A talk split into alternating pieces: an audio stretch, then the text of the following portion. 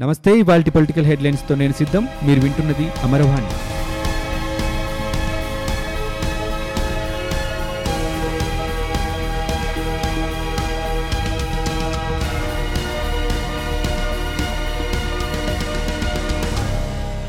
గుంటూరు జిల్లాలో మరో ఇద్దరు భవన నిర్మాణ కార్మికులు ఆత్మహత్య చేసుకున్నారు. గుర్రం నాగరాజు అనే కార్మికుడు తాడేపల్లి మండలం ఉండవల్లిలో ఉరివేసుకుని బలవన్మరణానికి పాల్పడగా పొన్నూరులో పురుగుల మందు తాగి అడప రవి అనే మరో కార్మికుడు ప్రాణాలు తీసుకున్నాడు. దీంతో ఆయా కుటుంబ సభ్యుల రోదనలు మిన్నంటాయి. వివరాల్లోకి వెళ్తే స్థానిక ఓ మహిళ అంతస్తుల భవనంలో భార్య వాణి వాచ్మెన్గా పనిచేస్తుండగా భర్త నాగరాజు తాపి పనిచేస్తూ జీవనం సాగిస్తున్నారు. కొన్ని రోజులుగా నాగరాజుకు పనులు లేకపోవడంతో కుటుంబంలో ఆర్థిక ఇబ్బందులు తలెత్తాయి. ఈ క్రమంలో భార్యాభర్తల మధ్య తగాదాలు చోటు చేసుకోవడంతో ఇంట్లో ఫ్యాన్కు చీరతో ఉరివేసుకుని ఆత్మహత్య చేసుకున్నాడు. ఆయనకు భార్య ఇద్దరు పిల్లలు ఉన్నారు. తాడేపల్లి పోలీసులు కేసు నమోదు చేసుకుని విచారణ చేపట్టారు. మృతదేహాన్ని పోస్టుమార్టం నిమిత్తం మంగళగిరి ప్రభుత్వ ఆసుపత్రికి తరలించారు. మరోవైపు పొన్నూరులోని మూడో వార్డుకు చెందిన అడపారవి తాపి మేస్త్రిగా పనిచేస్తుండేవారు. గత ఐదు నెలలుగా ఇసుక దొరక్కపోవడంతో పని లేకుండా పోయింది. ఆర్థిక ఇబ్బందులు చుట్టుముట్టాయని మూడు లక్షల మేర అప్పులు చేశారని ఉపాధి కరువై అప్పులు తీర్చలేక తీవ్ర మనోవేదనకు గురై రవి పురుగుల మందు తాగి బలవన్మరణానికి పాల్పడ్డాడని ఆయన భార్య కళ్యాణి విలిపించింది వైకాపా నేతల ఇసుక దోపిడీ మరో కార్మికుడి ప్రాణం బలికొందని తెలుగుదేశం పార్టీ అధినేత చంద్రబాబు ఆవేదన వ్యక్తం చేశారు. తాపి మేస్త్రి నాగరాజు ఆత్మహత్య తనను కలిచివేసిందని వారం రోజుల్లో పది మంది మృతి చెందారని ట్విట్టర్లో పేర్కొన్నారు.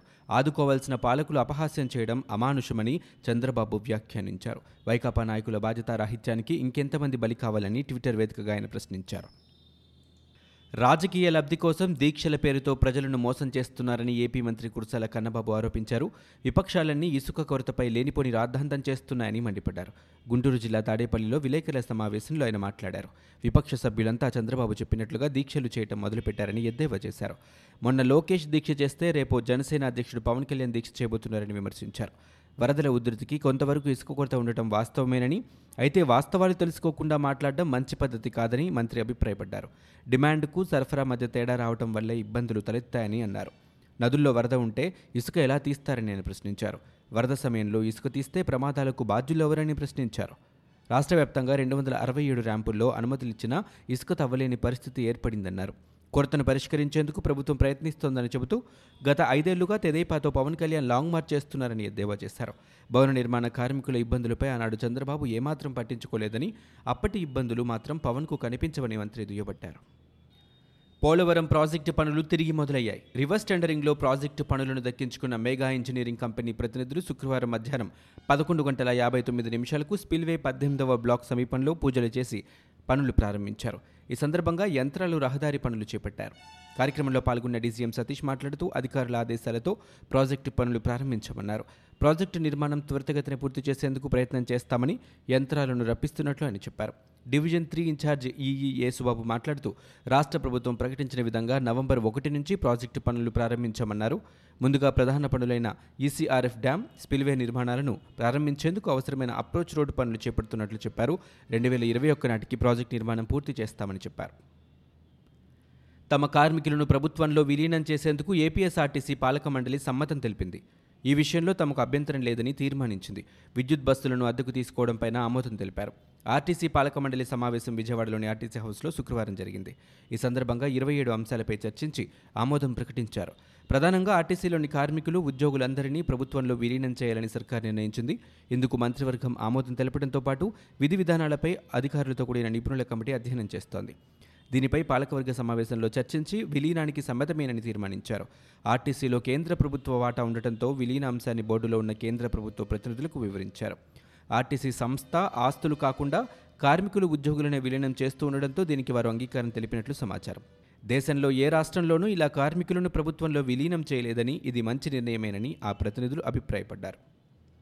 తెలంగాణ ఆర్టీసీ కార్మికుల సమ్మె విషయంపై మాట్లాడేందుకు సీఎం కేసీఆర్ మంత్రి కేటీఆర్ ఎంపీ కేశవరావు ఇతరులెవరూ సముఖంగా ఉన్నట్టు కనిపించడం లేదని జనసేన అధినేత పవన్ కళ్యాణ్ అన్నారు. ఈ మేరకు ఆయన శుక్రవారం ఒక ప్రకటన విడుదల చేశారు.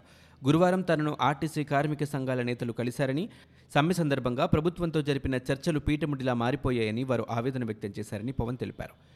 గత ఇరవై ఎనిమిది రోజులుగా సమ్మెలో ఉన్న ప్రభుత్వం వైపు నుంచి సరైన స్పందన లేదని బాధపడ్డారని తెలిపారు. సమస్య పరిష్కారం కోసం జోక్యం చేసుకోవాలని తనను కోరారని ఈ సందర్భంగా పవన్ వివరించారు. అయితే తాను సీఎం కేసీఆర్ ఎంపీ కేశవరావు కొందరు మంత్రులను కలిసేందుకు సమయం కోసం జనసేన ప్రతినిధులు ప్రయత్నించారని వెల్లడించారు. ఎందుకో గానీ దీనిపై మాట్లాడేందుకు వాళ్ళెవరూ సిద్ధంగా లేరని పవన్ పేర్కొన్నారు. అందువల్లే వారిని కలవలేకపోయానన్నారు. నవంబర్ మూడున విశాఖలో తమ పార్టీ తలపెట్టిన లాంగ్ మార్చ్లో పాల్గొనేందుకు వెళ్తున్నానని అక్కడి నుంచి వచ్చాక మరోసారి ప్రయత్నిస్తానని జనసేన అని చెప్పారు. ఆర్టీసీ కార్మికులకు ఇచ్చిన హామీ మేరకు వారి సమస్య పరిష్కారం అయ్యే వరకు వారికి అండగా నిలుస్తానని పవన్ స్పష్టం చేశారు. గత ఐదేళ్ళుగా తెదేపా అనుబంధ పార్టీగానే జనసేన నడుస్తోందని మంత్రి అనిల్ కుమార్ యాదవ్ విమర్శించారు. ఇసుక కొరతపై జనసేనని పవన్ కళ్యాణ్ విశాఖలో లాంగ్ మార్చ్కు పిలుపునిచ్చిన నేపథ్యంలో అనిల్ కుమార్ స్పందించారు. పవన్ చేపడుతోంది లాంగ్ మార్చ్ కాదని రాంగ్ మార్చ్ అని ఎద్దేవా చేశారు. చంద్రబాబు పిలుపు ఇవ్వగానే జనసేన ఆందోళన చేయడం ఏంటని ప్రశ్నించారు. ఏర్పేడు ఘటన బాధితులను కనీసం పవన్ పలకరించారని అనిల్ కుమార్ ప్రశ్నించారు. చంద్రబాబుకు పవన్ దత్తపుత్రుడిగా మారారని ఎద్దేవా చేశారు. ఇసుక విధానం పారదర్శకంగా ఉండాలన్నదే ప్రభుత్వ లక్ష్యమని తెలిపారు. వరద తగ్గగానే ఇసుక సరఫరా సాధారణ స్థితికి వస్తుందని అనిల్ కుమార్ స్పష్టం చేశారు. తెలుగు రాష్ట్రాలు విడిపోయే పరిస్థితులు వస్తాయని మనం ఎప్పుడూ ఊహించలేదని దేశ చరిత్రలో ఎక్కడా లేని విధంగా మనం దగాపడిన పరిస్థితుల్లో ఉన్నామని ముఖ్యమంత్రి జగన్మోహన్ రెడ్డి వివరించారు. విజయవాడలో శుక్రవారం నిర్వహించిన ఆంధ్రప్రదేశ్ రాష్ట్ర అవతరణ దినోత్సవంలో సీఎం మాట్లాడారు. అనేక పరిణామాల తర్వాత అవశేష ఆంధ్రప్రదేశ్ పేరుతో వేరుగా ప్రయాణాన్ని ప్రారంభించామని చెప్పారు. ఏపీలోని పదమూడు జిల్లాల ప్రజలు చేసిన శ్రమ పరిశ్రమ అంతా చెన్నై హైదరాబాద్లోనే మిగిలిపోయిందని పంతొమ్మిది వందల యాభై మూడులో ఆంధ్ర రాష్ట్రం ఏర్పడినప్పుడు కానీ పంతొమ్మిది వందల యాభై ఆరులో ఆంధ్రప్రదేశ్ అవతరించినప్పుడు కానీ రెండు వేల తొమ్మిది సెప్టెంబర్ రెండు వరకు వైఎస్ రాజశేఖర రెడ్డి జీవించి ఉన్నప్పుడు కానీ ఊహించని పరిణామాలను ఇప్పుడు మనతరం చూస్తోందని పేర్కొన్నారు. గత పదేళ్ళుగా దెబ్బతిన్న సామాజిక ఆర్థిక రాజకీయ సౌధాన్ని పునర్నిర్మిస్తామని తెలిపారు.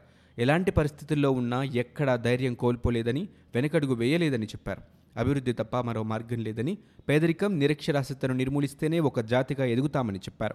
నిరుపేద దిగువ మధ్యతరగతి కుటుంబాల అవసరాలను తీర్చడంతో పాటు రాబోయే తరాలు సగర్వంగా ఎదిగేందుకు కావాల్సిన ప్రణాళికలతో నవరత్నాల పాలనతో అడుగులు వేస్తున్నామని విద్య వైద్య వ్యవసాయ రంగాల రూపురేఖలను మార్చబోతున్నామని ప్రకటించారు.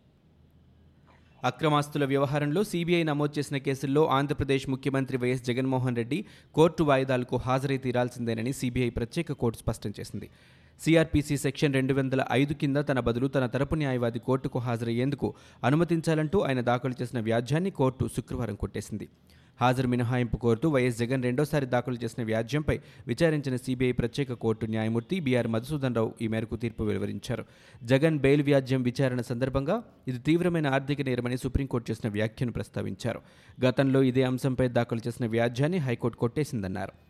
గతంలో వ్యాజ్యం దాఖలు చేసినా అప్పటికి ఇప్పటికీ పరిస్థితులు మారాయని ప్రస్తుతం హోదా మారిందని ముఖ్యమంత్రి హోదాలో కోర్టుకు హాజరు కావాలంటే వ్యయంతో కూడుకున్నదంటూ జగన్ తరపు న్యాయవాది చేసిన వాదనతో న్యాయమూర్తి విభేదించారు. జగన్ తీవ్రమైన ఆర్థిక నేరాల అభియోగాలను ఎదుర్కొంటున్నారని హాజరు మినహాయింపునకు అవకాశమిస్తే సాక్షులను ప్రభావితం చేయగలరని సీబీఐ పేర్కొంది. కోర్టుకు హాజరు కావడానికి హోదా అడ్డు కాదని పేర్కొంది. విజయవాడ నుంచి హైదరాబాద్కు ఉన్న రెండు వందల డెబ్బై ఐదు కిలోమీటర్లు పెద్ద దూరం కాదని ఉదయం కోర్టు విచారణకు హాజరై సాయంత్రానికి వెళ్ళవచ్చింది జగన్పై తీవ్రమైన ఆర్థిక నేరారోపణలు ఉన్నాయని ఇవి సమాజాన్ని ప్రభావితం చేస్తాయని సుప్రీంకోర్టు తన ఉత్తర్వుల్లో పేర్కొన్న విషయాన్ని ప్రస్తావించింది. గతంలో ఇదే అంశంపై జగన్ దాఖలు చేసిన వ్యాజ్యాన్ని ఇదే కోర్టు కొట్టేసిందని తెలిపింది. ఈ కోర్టు ఉత్తర్వులను హైకోర్టులో సవాలు చేయగా అక్కడ సిబిఐ కోర్టు ఉత్తర్వులనే సమర్థిస్తూ కోర్టుకు జగన్ హాజరు కావాల్సిందని తేల్చి చెప్పిందని పేర్కొన్నారు. ఒకసారి తేల్చిన అంశంపై మరోసారి వ్యాజ్యం దాఖలు చేశారన్న సిబిఐ వాదనతో న్యాయమూర్తి ఏకీభవిస్తూ జగన్ వ్యాజ్యాన్ని కొట్టివేశారు. ఆర్థిక నేరాలకు పాల్పడిన ముఖ్యమంత్రి జగన్కు శిక్ష పడటం ఖాయమని మాజీ మంత్రి యనమల రామకృష్ణులు అన్నారు. రాజమహేంద్రవరంలో ఆయన మీడియా సమావేశంలో శుక్రవారం మాట్లాడారు. ఆయన వ్యక్తిగత హాజరుపై సిబిఐ కోర్టు తీర్పును స్వాగతిస్తున్నామన్నారు. పదకొండు ఛార్జ్షీట్లున్న జగన్ తప్పించుకునే అవకాశం లేదన్నారు. పవన్ కళ్యాణ్ చంద్రబాబుకు దత్తపుత్రుడన్న విజయసాయిరెడ్డి వ్యాఖ్యలపై స్పందించారు. ఇసుక విషయంలో జనసేన నిరసనకు తెదేపా మద్దతుంటుందన్నారు. భావ వ్యక్తీకరణ హక్కును కాలరాసేలా తెచ్చిన జీవోను ఉపసంహరించుకోవాలన్నారు. కేసులు వేయాల్సి వస్తే ముందుగా సాక్షిపత్రిక ఛానల్పైనే వేయాల్సి వస్తుందన్నారు. చంద్రబాబు లోకేష్లను అప్రతిష్టపాలు చేసేందుకు కుట్రలు చేస్తున్నారని మాజీ ఉప ముఖ్యమంత్రి నిమ్మకాయల చినరాజప్ప ఆరోపించారు. ఆంధ్రప్రదేశ్లో రోడ్లు రక్తమోడుతున్నాయి. నిత్యం పదుల సంఖ్యలో ప్రాణాలను బలి తీసుకుంటున్నాయి. దక్షిణ భారతంలో రోడ్డు ప్రమాదాల తీవ్రత అత్యధికంగా ఉన్న రాష్ట్రాల్లో ఆంధ్రప్రదేశ్ మొదటి స్థానంలో నిలిచింది. రెండు వేల పద్నాలుగు నుంచి రెండు వేల పద్దెనిమిది వరకు రాష్ట్రంలో రోడ్డు ప్రమాదాలను విశ్లేషిస్తే ప్రతి వంద ప్రమాదాల్లో సగటున ముప్పై నాలుగు మంది మరణిస్తున్నారు. రోడ్డు ప్రమాదాలు ప్రమాదాల మృతుల సంఖ్య తగ్గుతున్నా ప్రమాద తీవ్రత తగ్గటం లేదు. రోడ్లు బాగోకపోవడం వాహన చోదకుల తప్పిదాలు అతివేగం పరిమితికి మించి ప్రయాణికులను ఎక్కించుకుని వెళ్ళటం ఇలా కారణాలు ఏవైనా ప్రమాద తీవ్రత అధికంగానే ఉంటుంది. కొన్ని ఆటోల్లో ప్రయాణికులను ఎక్కించుకోవటంలో ఎక్కువ సంఖ్యలో తీసుకెళ్తున్నారు. ఇలాంటి సందర్భాల్లో ఏ చిన్న ప్రమాదం జరిగినా ప్రాణ నష్టం ఎక్కువగా ఉంటుంది. ప్రమాదాల సంఖ్య కాకుండా వాటి తీవ్రత తగ్గించడంపై పోలీసు రవాణా శాఖలు దృష్టి సారించాల్సి ఉంటుంది.